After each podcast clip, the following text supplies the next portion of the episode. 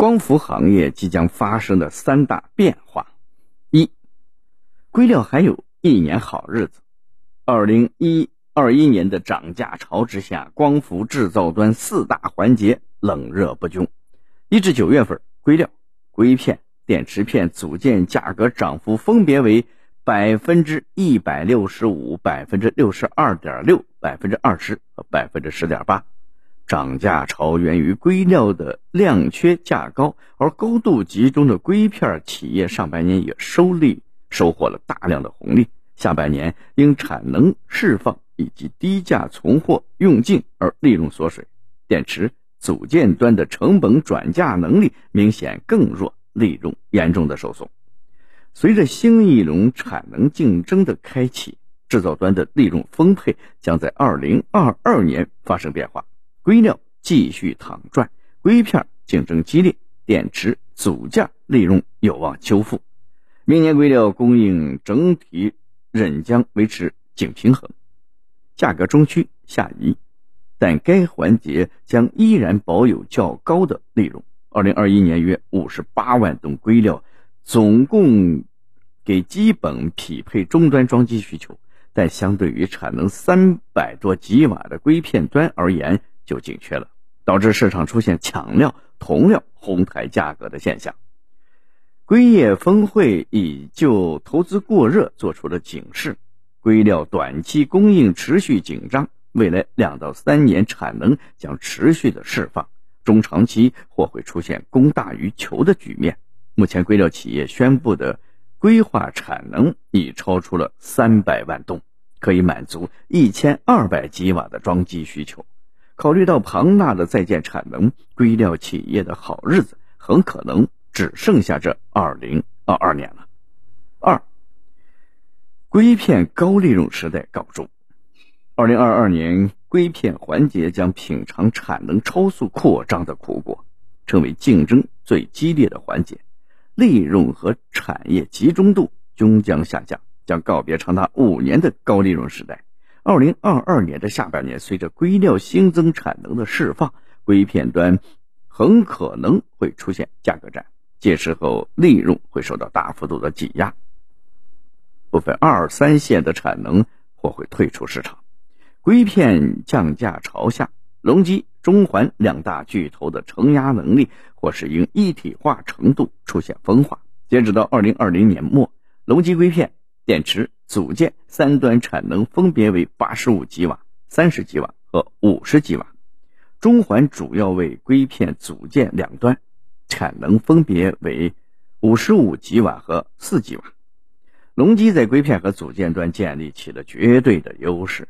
使得其可根据市场的情况灵活的调整硅片外售比例，从而实现利润最大化。比如硅片行情差的时候，即可调。高硅片自用比例，加工成组件产品对外销售，反之亦然。如此看来，一体化程度较低的中环可能在此轮价格降潮中会受伤更重。该公司也正在快马加鞭的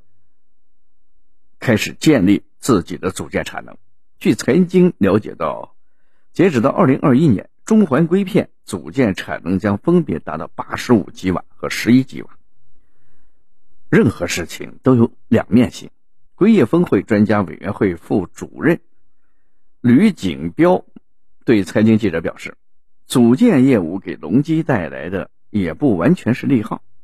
还有巨大的客户压力。隆基在硅片建立起了绝对的优势后，进军组件业务，与自己的客户直接竞争订单，且抢成老大，破坏了自身的产业生态。相比之下，中环的客户基础更为扎实，粘性更强，这是中环在硅片降价中拥有的优势。除了价格，大尺寸化也是两大头部争夺市场的重要抓手。一直以来，隆基、中环分别为一百二十一百八十二毫米和两百一十毫米阵营的主要代表，泾渭分明。但中环近期首次推出了。一百八十二毫米和二百一十八点二毫米两种尺寸的产品，两种尺寸版型一致，但据称二百一十八点二毫米的功率更高，这被外界解读为中环抢夺龙居一百二十八毫米市场蛋糕的重要信号。中环的越界行为预示着二零二二年的硅片市场必有一场血战。随着上游硅料、硅片价格的回调，以及下游强劲装机需求的支撑，二零二二年电池片组件环节的盈利能力将得到修复，不必再受到夹气。三，分布式光伏大爆发。政策东风，近年来国家出台了一系列政策，推动分布式光伏产业。发展，助力实现碳达峰、碳中和的目标。二零二一年六月，国家能源局发布了关于报送整县市区屋顶分布式光伏开发试点方案的通知，指出，拟在全国组织开展整县市屋顶分布式光伏开发试点工作，并明确了不同类型的屋顶的光伏安装比例：党政机关百分之五十，学校、医院。村委会等公共建筑百分之四十，工商业屋顶百分之三十，农村居民屋顶百分之二十。九月十四日，六百七十六个整县试点公布，至此轰轰烈烈的整县分布式光伏开发大潮正式拉开了帷幕。二零二一年十一月，国务院发印发的《二零三零年前碳达峰行动方案》指出，大力发展新能源，全面推进。风能、太阳能发电规模开发和高质量的发展，坚持集中式与分布式并举。二零二二年一月，国家能源局三个部门联合发布了加快农村能源转型发展、助力乡村振兴的实施意见，指出，支持具备资源条件的地区，利用农户闲置土地和农房的屋顶，建设分布式风电和光伏发电。配置一定比例的储能，自发自用，就地消纳，余电上网，农户获取稳定的租金和电费收益。二，分布式光伏优势明显，分布式光伏制造价格低，收益率较高，产业链涨价背景下的经济性优势更加凸显。分布式光伏系统造价显著低于集中式电站。根据太阳能行业协会。西勘院的测算数据，以组件价格一点九元每瓦测算，集中式光伏电站单位投资成本为四点二元每瓦，分布式光伏电站的投资成本为三点二元每瓦。分布式光伏系统造价显著低于集中式电站，分布式电站收益率丰厚，业主方对于价格敏感度更小。据测算。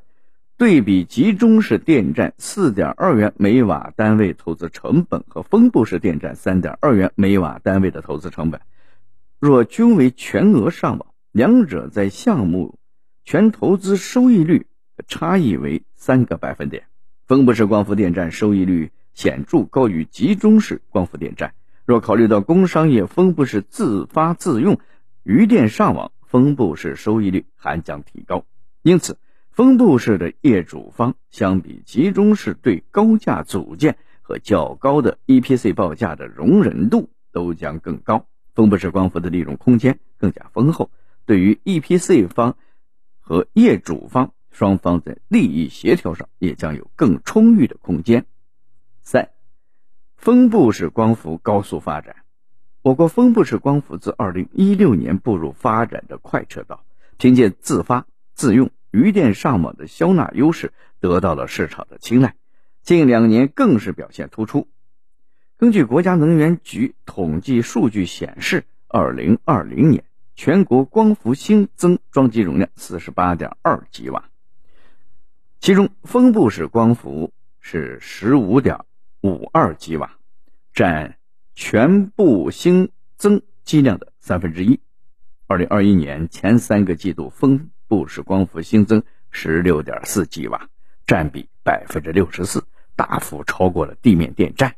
如果叠加十月、十一月用户四点八吉瓦的新增容量，则二零二一年分布式光伏新增的装机容量已超过了二十一吉瓦，创下了历史新高。而随着整线推进，将快速打开分布式光伏发展的空间。预计全国户用的工商业屋顶资源总体量为一千到一千五百吉瓦，开发空间广阔。整线推进政策将激活分布式市场的发展。“十三五”期间，我国分布式总计的装机是七十二点三吉瓦，预计二零二一年分布式装机量为二十六吉瓦左右，二零二二年将增至四十吉瓦，同比增速超过了百分之五十。“